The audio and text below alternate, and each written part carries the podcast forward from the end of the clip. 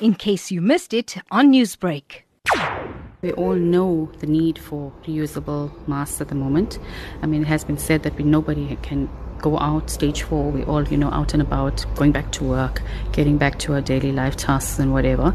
A mask is an essential for every single person to be out there wearing. We're all trying to flatten the curve we're all trying to do a little bit that we can to help prevent spread the virus. So this is an initiative from the islamic medical association where we are having masks made up and we are sponsoring these masks to communities in need. So we're giving out to whoever needs masks in the you know in the homeless shelters the lower socioeconomic areas.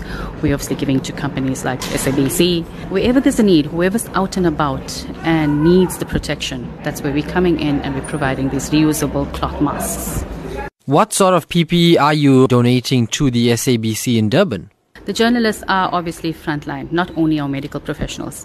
And we decided that we are going to go and, and assist the frontline staff. The frontline staff, obviously, we generally we just think about the health professionals, healthcare workers. However, that's where we think we thought about your journalists. Your journalists are also out on the ground. We know about people going out on the ground because we've been doing uh, out uh, on the ground uh, hamper distributions.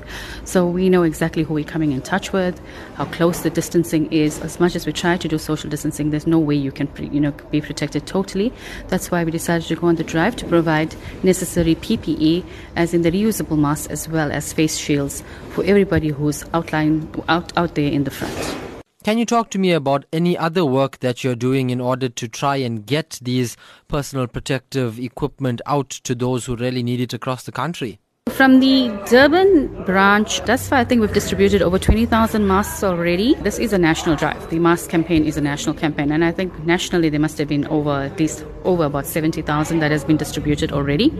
PPE kits, we've been mainly targeting just the hospitals and the clinics and the frontline healthcare workers. Uh, thus far to date, I can surely and safely say that from the Durban, Durban branch, I'm not too sure nationally what the figure would be, but Durban branch, we've done already, I think, about 6,000 face shields as well as three ply masks, as well as, as some N95 masks that were given out to all clinics as well as the uh, hospitals. We've also given out to many police stations, old age homes, uh, many of the outreach uh, organizations that are going out, the NPOs that are going out on outreach as well.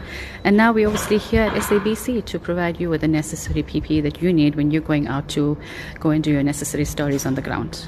Newsbreak, Lotus FM, powered by SABC News.